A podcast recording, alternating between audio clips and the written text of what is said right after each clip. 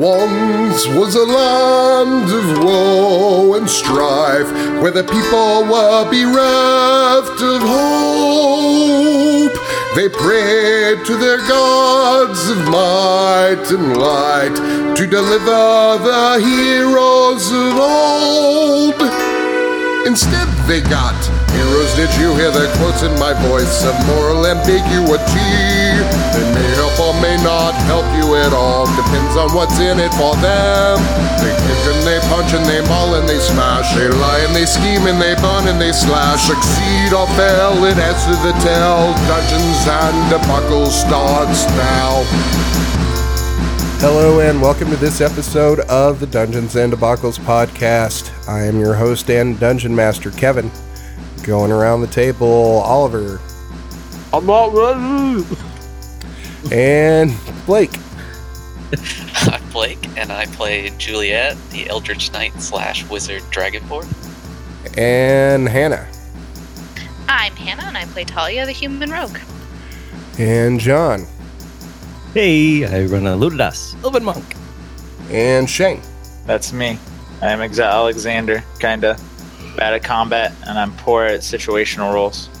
All right, so this is going to be a special bonus episode of the podcast. Um, we like to do these from time to time um, when our players hit a new level. They are now level five.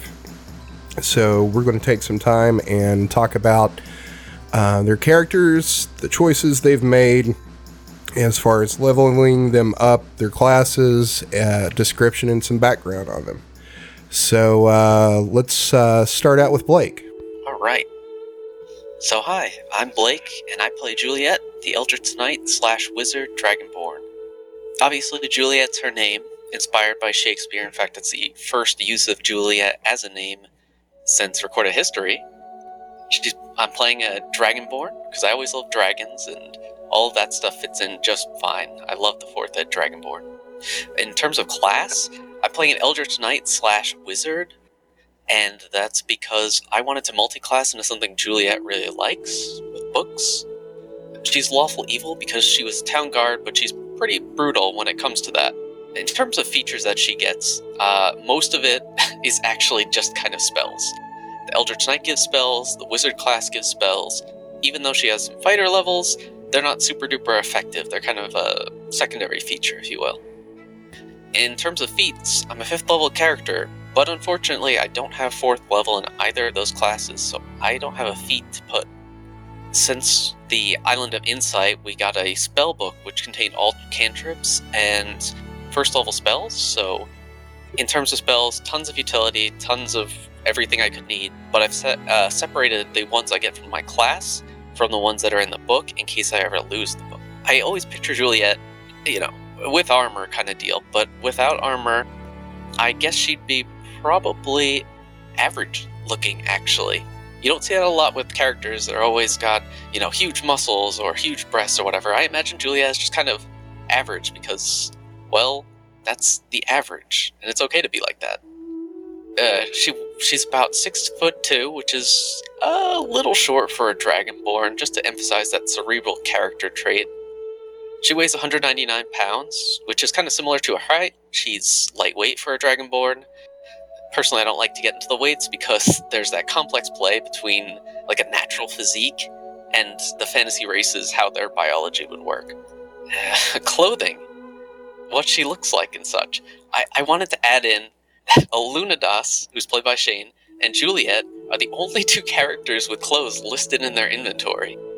So I guess you guys are just wearing armor to your dinner get-togethers and stuff, but The chafing's unreal.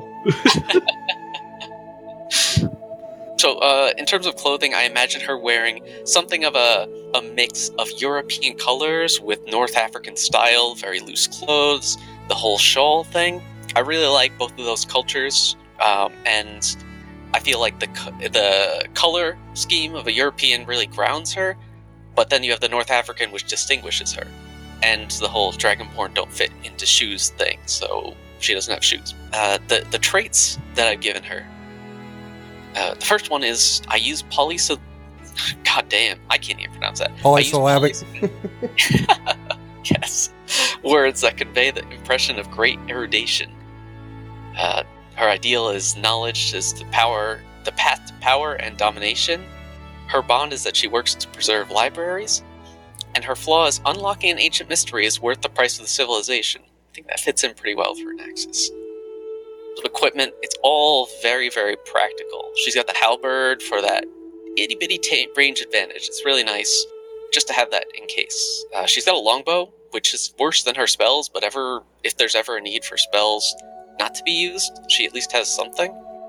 She's got a component pouch instead of some kind of magical wand wavy thing because she's got to keep her hands free with the halberd. You can just reach into the pocket pocket and cast a spell, but if you're holding onto a wand or something, you have to make sure you put it away or you drop it on the floor, and that's just silly.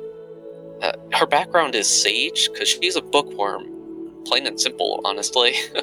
she originally was on a street street gang, but she's always been kind of middle class, if you will. And she was also part of the town guard, so she was she was given plenty of time to fight, but also plenty of time to read up. So, in terms of how Juliet's changed, in the beginning, she was I imagined her as this gruff, silent type, and someone else would really do the talking and negotiation and all of that. But there is so much indecision in our group, so much indecision. So she's trying to take a place of a leadership role. It doesn't exactly work all the time, but there is someone there, namely Juliet, to call the shots and do what needs to be done. Uh, this actually, I and I, I really like this, but Adel has always been a, a more independent type, and he does what he wants. That really conflicts with Juliet, and I think that's going to be a great chance to grow as a character for her. Like a, it's a sort of intelligence versus charisma. Which one leads best? So expect that to be a, a lot of fun in the future. I think that's a great place to play off in terms of characters. But yeah, she's changed from gruff and silent to more semi emotional and leader. I think it's a change for the best because it means we can push the plot along, but we can also interact um, with these power play kind of uh, conflicts within the party. And uh, you've also got uh, kind of like a daughter figure now, too. Yes, exactly. Because Juliet was on the streets for a time, she definitely had this sort of sympathy for the downtrodden, and even though that kind of conflicts with summoning Brunaxis, and uh, she's shown a little bit of hesitance now with the killing of that wizard's daughter, and meeting Talia. She's never had uh, Juliet's never had any kids of her own or anything, but she took care of kids on the streets even when she was more of an adult. So it kind of fills that need for, I guess, parental love. What would you call that? Um, A I maternal guess like a caretaker. Yeah, maternal instinct or caretaker role. Motherhood. Yes, maternal instinct is probably the best description for it. And yeah, that's that's how Juliet um, feels about Talia. It's almost like they're uh, she's her kid. Honestly, Aw. I know, right? Isn't that cute? And uh, one thing I don't, uh, you didn't cover is uh, what kind of dragonborn are you? Juliet is a red dragonborn, and I just kind of did that because I always liked red dragons. So I kind of wanted to put her in a place and a, a race that I could easily understand and play off of more than just a oh, I'm special because I'm a red dragonborn and that makes me awesome. I, I wanted it to be something that I can be invested in. As a red dragonborn, it gives me options, but it also defines some of her personality traits. I know more dragons tend to be more chaotic evil or whatever for the red ones, but it does give her that ability to be fiery and emotional and angry without, you know, if I had chosen a gold dragon, she'd be probably more on the side of good, and I don't really enjoy doing that when there's a lack of complexity in the group. What do you mean by lack of complexity? Explain that. Let, let's face it. Uh, some of some of the characters are. I, I don't want to say basic because that's not the word I'm looking for, but uh, maybe one or two dimensional. It's okay to be, you know, obsessed with martial arts, for in- instance. But if that's all you do in the game, there's there's changes that I feel need to be made, which I expect will happen because everybody's been more role playing more and more, which is great. I have to say, though, as a DM, it is super easy to motivate you with uh, money. It's not like, oh, there's a town in danger and they need heroes to come in and save them from some sort of goblins coming out of a cave. And can you altruistically come in and save this village? No, none of that shit happens. Uh, okay, all right. Anything else uh, you want to say about uh, your character? Well, I'm not gonna lie. I actually have two pages written about all of these classes and names and race and all this stuff. But uh, beyond that, there's not anything I really want to address. Beyond that, yeah. Okay, uh, what did you uh, pick up at fifth level?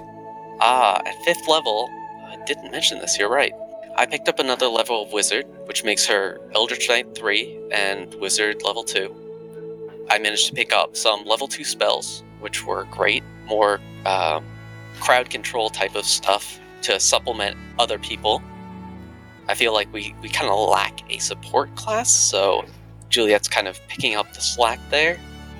And she also took the abjuration specialty because it fits in really nicely with the whole Eldritch Knight thing. Even though she does damage and whatnot with her halberd and her spells, I feel like abjuration's a more appropriate thing because it's considered uh, one of the purer types of magic, a study of magic itself instead of any of its practical uses and such. Oh, and there were a bunch of spells in those spell books that we pilfered from the tower. They had a ton of spells, and I have them all written down, but I think going through them would probably be excessive. Yeah, and they're high enough level that you're not going to be using them anytime soon. Exactly. We kind of touched on uh, Talia's character a bit, talking about Juliet. So, uh, Hannah, let's uh, have you go next. Uh, okay, so Talia is, I think, 11, we decided. Um, I'm not sure she even knows her real true age. Um, her background is she's uh, an orphan street urchin.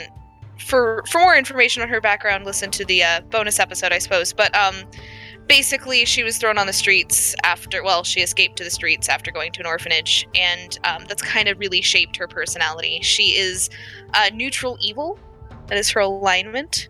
She doesn't really. Um, I guess it's it, her her alignment is, is more based on on her experiences. The fact that you know she was basically tortured at a really young age and it really screwed up her mind. Her uh, obviously she's a rogue. Um, she uh, I just learned it at level four uh, or at level five as a rogue. Um, she gets uh, uncanny dodge, which is really cool. In terms of what her what her appearance is, she's like four foot four, so pretty small for her age. Uh, she's maybe all of sixty five pounds. Um, so she actually has gained weight. Uh, she used to probably be. She's probably gained five or six pounds since the since the group found her, um, just because she's been eating properly, or at least more. Ice cream. All of the ice cream, yeah. um, and she's missing it desperately. I can I can I can tell you that honestly. Uh, but um, she's uh, blonde hair or dark blonde hair, um, gray blue eyes tan-ish skin. And you're also human. I am human. I am. I am. Will eventually uh, grow up to be full human at probably a height of like five three, five four. But that's like ten years down the, or I guess five years down the road. But she doesn't. You know, she doesn't really look forward that far. She normally wears her her leather armor because she likes to be protected all the time but she does actually uh juliet reminded me to add in the inventory. She was actually given a like made a dress by a tailor um even though she really didn't want to wear a dress ever. So she has that for special occasions if she's required to wear it. She tends to one of her one of her weird traits is that she does uh, and i mentioned it a couple of times in a couple of different episodes she tends to steal blankets whenever she's given the opportunity and try to keep them because she was that was something that she didn't really have a lot of when she was on the streets. Um, and so she likes to have you know, comforts that she didn't, she wasn't really given uh, in the early part of her life. One of her flaws is that she's suspicious of literally everyone. Um, at this point, I think there's like two people that she trusts in the party, and everyone else is is suspect. Uh, in terms of it, like equipment and stuff, um, she has her daggers. They're her. She has two of them. She um, she really likes them as a weapon because they are they are easy to hide and easy to to sneak around. Um, she also has uh, a ring of firebolt that she's used a couple of charges on already. And how she's changed during the, from uh, since the beginning, since she joined the party, uh, she has gotten a lot more comfortable with the concept of sleeping in a bed, um, with the concept of of you know being around people that maybe she can't trust, but she can it, like not completely, but trust enough to not kill her in her sleep, which is awesome. Other than that, she that's basically that's basically Talia. She's an 11 year old girl who really got screwed up by her her childhood and is uh, working through some stuff. Uh, talk a little bit about uh, your relationship uh, with the uh, people in the group. Um, so she obviously really trusts Juliet. She sees her as kind of a mother figure, the the mom that she, you know, that replaced the one that she lost when she was three, and then the other one that she lost when when she was three she was taught to read and and write by by Juliet, which was awesome. Um, something that she never thought she'd be able to do. So like that's very much a, a mother-child relationship with the two of them. Alunidas, she kind of sees as a father, kind of sees as her muscle when she needs it. Um, it's a little. He's like the only other person that she trusts because she, he went on a on a uh, heist with her, and that that's a bonding experience that is really hard to replicate. Adel, he kind of disappeared right after, like he went off to do his own uh, thing right after, um, not right after she joined the party, but shortly after she joined the party, uh, and so she doesn't really know him, obviously doesn't trust him because she's suspicious of everyone, and uh, kind of uh, wonders why he does some of the things he does. But obviously she doesn't know him very well, so she doesn't she doesn't quite know yet why he is like that. Um, and then Alexander, uh, again, doesn't really know him super well, hasn't had a whole lot of uh, experience. Um, I think was Alexander the one? No, Adel was the one that said that that they should kill her. Another reason she doesn't trust him. And Alexander, she again just doesn't really know, hasn't really whole, spent a whole lot of time around him, and doesn't have a reason to trust him yet. That's kind of like the two biggest influences on her were uh, Alunidas and and Juliet. All right. Uh, anything else uh, you want to talk about? Um, nothing besides ice cream and her love, her definite love of ice cream. No, um, I can't really think of of anything else. Like she, uh, she has a huge background story, but um, I don't feel like we need to go into that. Oh, she, uh, she did pick up arcane. Um, she's a rogue that pick up picked up arcane trickster, so she does have some spells and stuff like that to uh help her with her tricksterishness. She actually, um, when she leveled up, switched out Mage Armor since I was totally using that wrong and I didn't read it correctly um, for Fog Cloud, which is pretty cool. And uh, what other spells do you have? Mage Hand, which as a rogue I can use to either put something in uh, in someone's pocket or take something out of some well not pocket um it says like a, a thing that is on them like a pouch or something that is on them or that they're carrying. I can put something in there or take something out hopefully without them noticing but without being you know right there. And then also i can pick uh, i can pick locks with my mage hand um, because i am a rogue. That is something that i get to do. Um, minor illusion obviously i can uh, create uh, a sound or an image all that fun stuff which is good for a um, distraction uh, poison spray which is um, useful against things that aren't uh, aren't immune to poison, I suppose. Yeah, I don't think you've used that successfully yet. Not a single time. Um, Charm Person, which again I haven't had a chance to use. I can disguise self, which is really cool, uh, and something I plan on using in the future for when we need to do, uh, you know, heists where we might our faces might be seen, then you know I can totally make myself not look like me. Um, illusory script, which again I haven't had a chance to use, uh, I can write notes that um, only people I determine that I choose can read it, which is really cool. Uh, and something that, again, I plan on using in the future if we need to send notes to one another without someone being able to tell what they say. Yep, that's actually pretty handy. And uh, that's, I mean, besides the fog cloud, like I said, which uh, I can create a 20 foot radius sphere uh, of fog, which is really cool, um, and can be used to hide myself uh, when I'm sneaking around doing roguey things. All right. So, John, let's talk about Alunidas. Lunadas, elven monk. All right. Um, he was raised in a monastery way out in the woods, uh, dedicated to ruin. So he's neutral evil, but thinks of himself as the good guy because you know he's he's rescuing a trapped mother. Um, doesn't really have social skills because you know raised in the woods by monks dedicated to an evil dragon. But you know he- he's learning, he's picking it up. And now he's got himself a horse and a cart. So he's kind of like an evil, skinny Friar Tuck with no beer. Uh, talk about the name of your cart. Okay, of course, the horse is named Buttercup. Uh, the cart is the mighty wind of destiny that brings change. it has badass flames painted on the side and a spoiler on the back. Nice. Downforce is important. Otherwise, it might get, you know, like lift off the ground.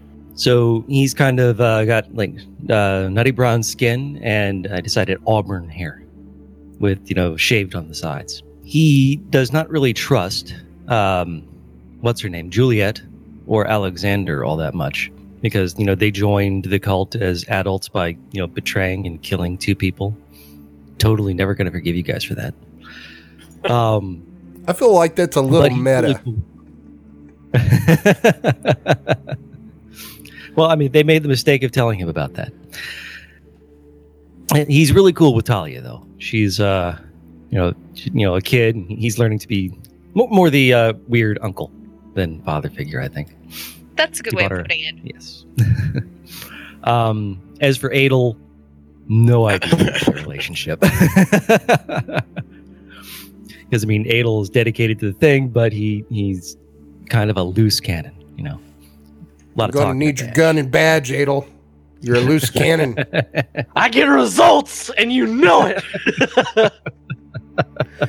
You destroyed a half a city block and caused $2 million in damage, and the mayor's up my ass. but did I get them? that fruit cart was in violation. It didn't have a permit.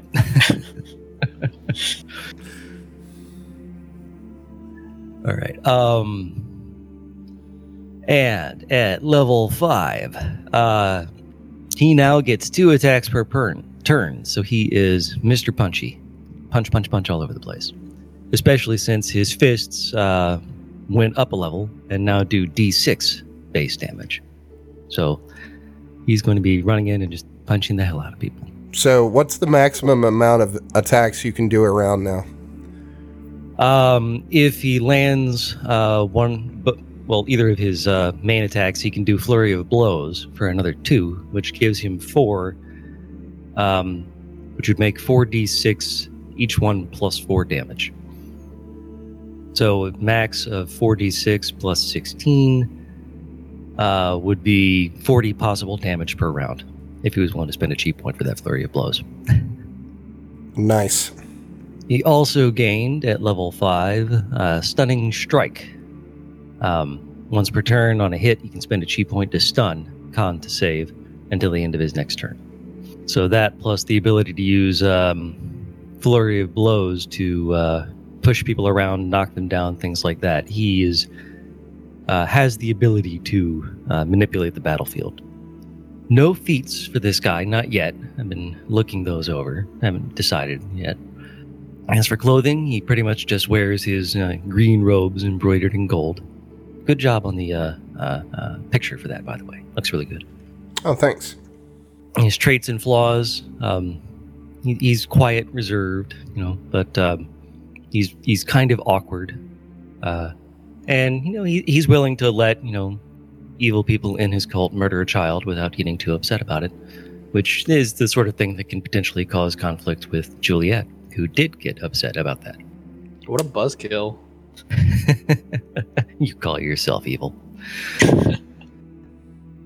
You call yourself evil. I was born into it. You merely adopted it.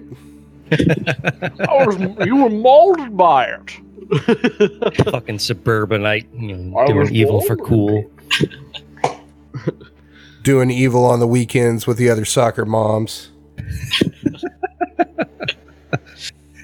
Next thing you know, she's going to be trying to get Julie or Talia into, you know, a knitting group or something. No, it'll be the evil brownies. Uh, at Oh, 11, poison she'd be a junior. Just saying. Sorry. Go on. She'll be a Cobra Well. Scout. Well played. Yes. Cobra Kai. All right. Uh, let's see. His flaws, he's, you know, kind of arrogant, is, you know, punchy, quiet guy, uh, quick to anger. That hasn't really showed up so much. I might have to take that off unless I actually start playing it. Uh, but ignorant and distrustful of cities. He, he doesn't really think anyone in cities is worth much. And, you know, learning anything about Talia's backstory would probably back that up for him. And meeting Juliet certainly has. Perfect.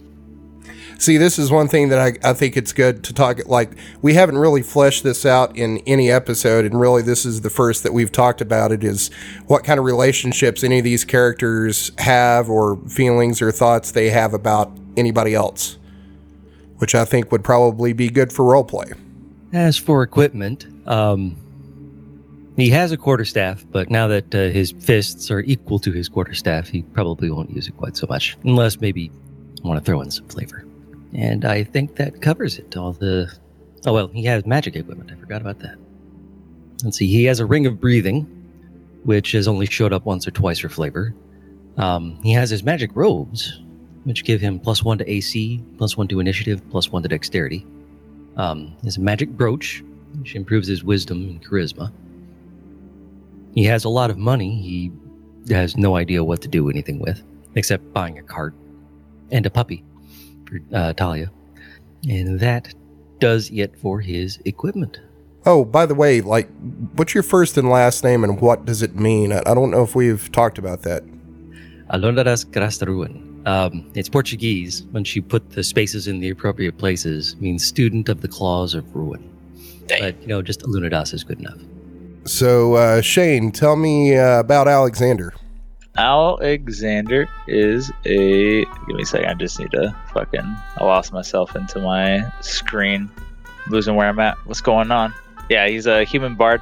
He is a oh, multi-class into wizard for the last two levels, including the one that we just went through. Um, his alignment is neutral evil. He's not necessarily seeking out to do evil things, but given a choice, he will more likely than not choose the evil option. It just depends on which one's more beneficial to. Uh, he is about six foot one or so, 200 pounds, world championship title wielder. Uh, not necessarily like the best looking guy. A couple scars from altercations, growing up and stuff like that. Uh, blonde hair, green eyes, more of a uh, a leanerish beard build.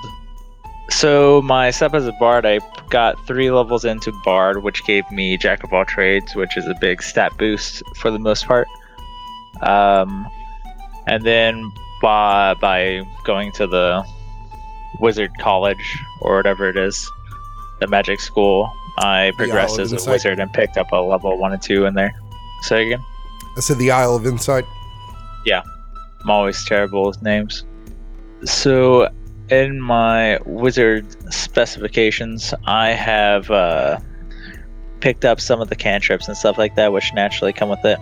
Uh, by picking up level 2, I was able to pick my arcane tradition, which helps me specialize in a certain type of magic.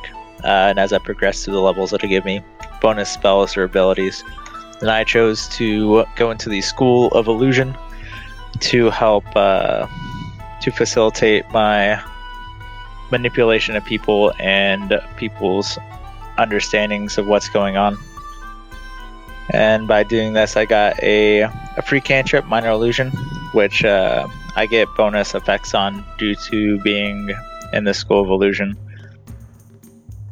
And I can copy illusion spells faster.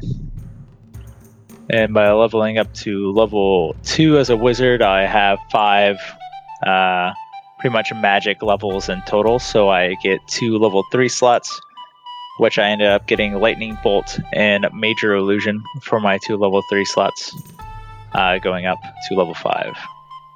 What's uh, Major Illusion do? So it takes one action to do, and what it pretty much does is that it. Uh, uh, let me see what the area of effect is, but it's just like you can make a pretty much an illusion of anything you want, um, and people will perceive it as real. Just let me grab it here. So I create an object, creature, or some sort of visible visible phenomenon uh, that's no longer than a 20 foot cube uh, appears in a spot that I can see. I have to see where it's at for it to be there. Seems completely real. It imitates the sound spells, temperatures, and stuff, but it can't like do those extremes, such as like burning people or disgusting people by like a stench or like dealing thunder damage from the liquid thunderbolt or something.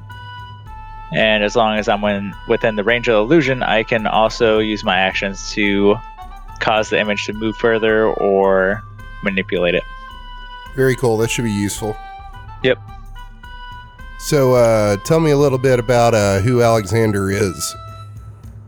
So Alexander grew up uh, pretty impoverished. His parents were gambling addicts. Um, whenever he was about, I'd say seven or eight, his parents uh, fell through on paying back some of the loan sharks that were going after him, which caused the debt collectors to go after them.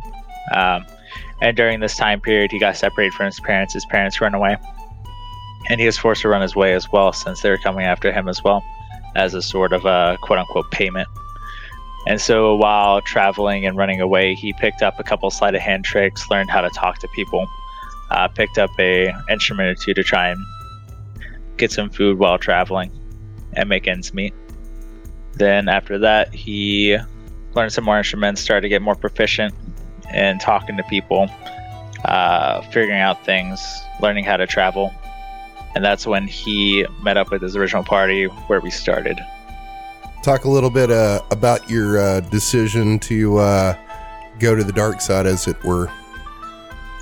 Uh, it just made sense into the progression because he, one of his biggest uh, traits is just like his will to survive. Like it doesn't necessarily matter what he does. He's he's not gonna be the one on the bottom of a situation. Like uh, whenever he had the altercation with the rest of the party the first time, it wasn't because he had like necessarily a moral belief of uh, going with what he was doing. It was just that was the most beneficial for him. Gotcha. So, uh, talk a little bit about your uh, traits and flaws. Uh, traits would probably be his uh, not necessarily obsession with money, but his uh, his want to be uh, abolish of poverty. It's not not one of his uh, the best times that he likes to remember. Uh, he doesn't like being disadvantaged in a situation or being uh, cornered due to either political power or just actual power. Uh, his flaws are that he's too ambitious sometimes, and that whenever he's trying to come out on top, he's going farther than he probably should, which could lead to him uh, being burned. Talk a little bit about like uh, what equipment you have and what you're carrying. Uh, right now, I have, I believe, just regular leather armor. I want to say. Let me double check. Yeah, studded leather armor. I have a couple instruments with me, including like a bagpipes and a lute. Um, I have a silver long sword by the name of Dawn Singer, a hand crossbow, and just various other things like uh, a healer's kit, rations, water skin, stuff like that. I think you've uh, forgotten one uh, important plot item that's been giving you some uh, trouble recently. Oh yeah, the dagger, magic dagger that I've been having. Yeah. So what's what's your what's your thoughts on that dagger? What do you think's going on? Uh, possibly a wizard of some somebody implanted uh, either their will or some sort of manipulation on it to affect the wielder, which is carrying on to me. All right. Or it's just like a Voldemort fucking uh, Horcrux. well, maybe we'll find out. Oliver, talk about Adel. I recently got an extra attack. I decided to take the grappler feat because I really like grabbing people. Plus, with that extra attack, I'll be able to grab somebody and then smack them, which is always fun. Uh, I might also be able to uh, grab other uh, larger creatures. I might be able to wrestle a troll eventually, which would be quite fun. Um, I got four new spells. I got some I also got some uh, new spell slots as well. I got some uh, level two sp- spell slots, and I went with Zone of Truth and Magic Weapon. Uh, let's see, what else did I do? As far as just base upgrades, that's pretty much it. And as far as where I want to take the character, I was thinking having him open up a little bit, or him being finding more fears for him because I just find that hilarious. I love it when characters have like really bizarre flaws. Oh yeah, he'll fight he'll fight a giant troll and dragon, but you show him a house fire, he'll be bawling. He will be head over heels running away. Always just found that kind of thing interesting because I feel like adventurers would be kind of crazy and they'd have a lot of weird superstitions. Yeah, we're gonna go. uh We're gonna go into this uh other guy's house. We're gonna murder him and all his friends, and then take his stuff. That sounds familiar. Yeah, it's, pretty much what Vikings and colonists did. I meant in terms of the game, but Mm. Yes, like right now. I believe when we last left off, we we uh beat beat the shit out of a a wizard and his family, and then I set up a chokehold, I believe, which was pretty fun. Um, Uh, so uh, talk about your your race and class and alignment. Okay, so Edel Belmont is a uh, a half dwarf. He is the bastard of his family, and they all hate him for it. Uh, he's not really accepted in the dwarven community or the human communities that he's been to, which has been a lot of fun for him, and has made him cynical and mean. As far as his alignment, he is lawful evil. He has his own rules uh, and he's he, they're usually quite selfish. He is 5'11 and 240 pounds.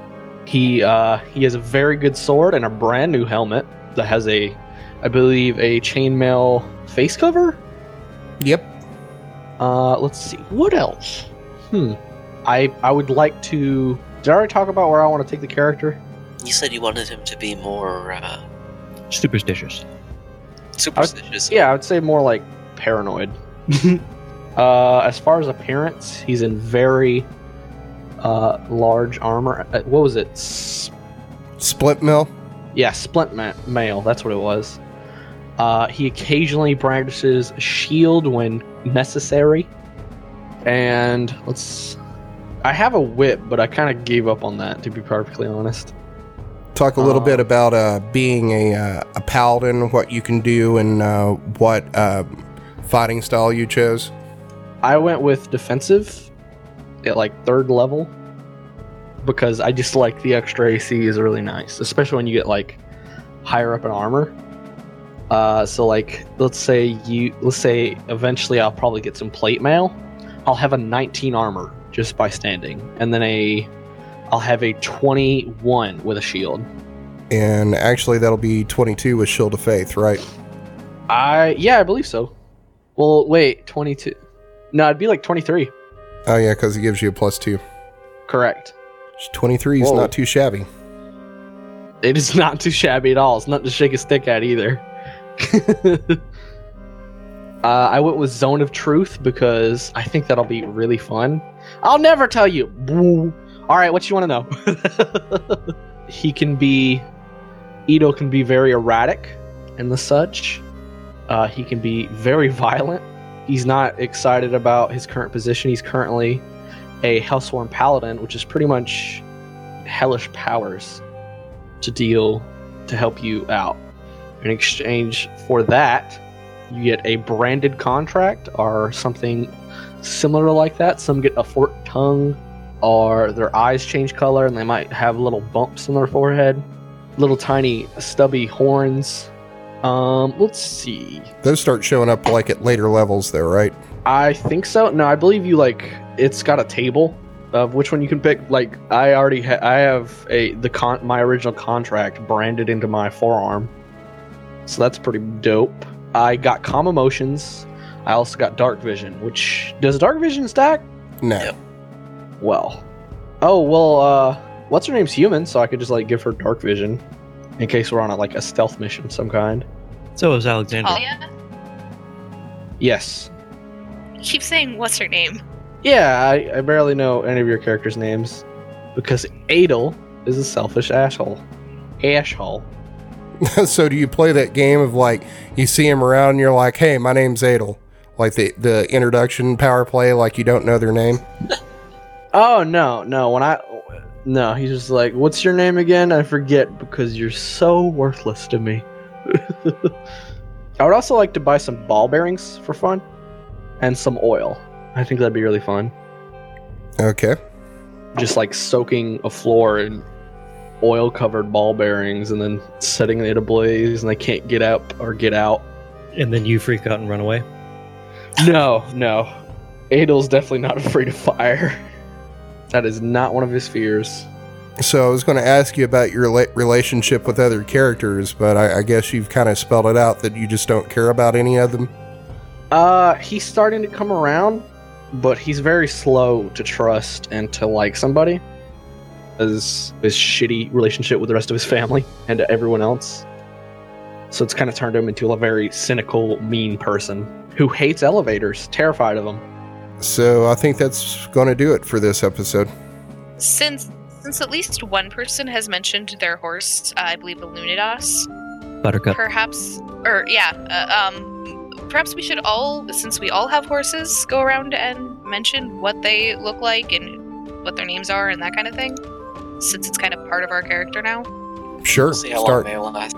Um, my my uh, I actually have a war pony named um, Estelle, and a uh, uh, she is um, dapple gray, and then a puppy named Abbott, who is um, a medium-haired, all-black uh, mastiff pup. Blake. Ah, yes. Uh, so Juliet rides astride a large riding horse. She's not interested in combat or anything, it's more a tool to use to move around.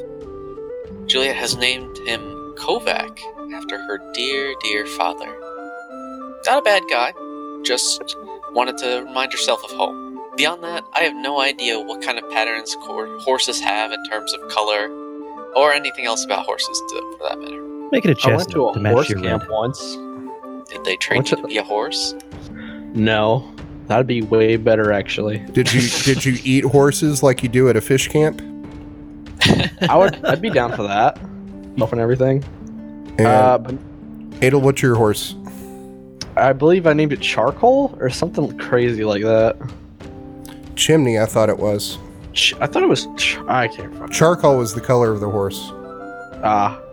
Uh, well, I'm probably gonna ride it to death, or leave it somewhere.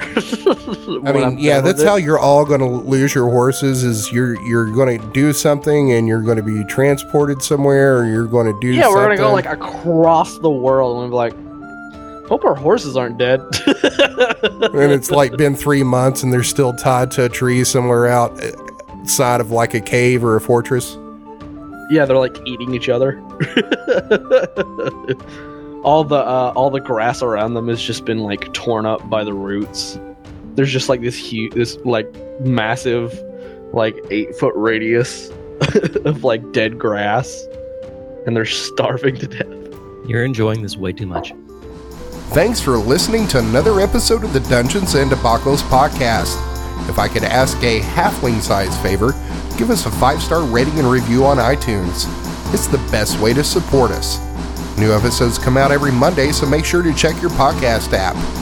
Do you have an idea to make the podcast better? Tell us about it on Twitter or Facebook. You can also check out our website to see all the maps, lore, and characters at dungeonsanddebaclespodcast.com. And now a word from our fantasy sponsor. Fantasy accountant, you hack and slash, we do the math with fantasy accountants. Adventuring is hard work. As you're entering the lair of a dragon, you can't afford to be spending a second thought about whether your taxes are paid up on your keep or if your monthly payment on your horse has been taken care of. I'm Terrell Silversmith of Silversmith, Silversmith, and Stonegut, certified fantasy accountants, and we can take the grudgery of paying your taxes and bills off your mind. For a modest fee, we can make sure your mundane financial responsibilities are taken care of so you can concentrate on what really matters saving villages and slaying monsters. We also take care of wills and estates if one of your party members should happen to fall. We can also handle insurance claims for accidental death and dismemberment. Give yourself peace of mind knowing that trained professionals have your back. Silversmith, Silversmith, and Stonegut can handle all your financial needs. Fantasy accountant, you hack and slash, we do the math with fantasy accountant. And uh, Oliver, did you level your character up? Uh, no, I was busy prepping for uh, tomorrow. Okay, that's kind of what this episode is. Okay. I don't really. I'm probably just grabbing. So you're gonna have another recording session with Oliver tonight, another one with Shane tomorrow. What? I guess since somebody didn't come with their homework per- done. Sorry, I was learning fucking Hebrew. Ouch. and Shouldn't doing you have leveled done that Hebrew, bu- but before you were 13? Uh, yeah, probably, but that shit's expensive, and we're poor. So, I am. recording plus, if I do it when I'm 21, I'll get fucking shit faced. So uh, let's uh, start out with Blake. All right. So, uh, what do you what do you want me to talk about? I'll Put this in the bloopers. I, I have everything ready, but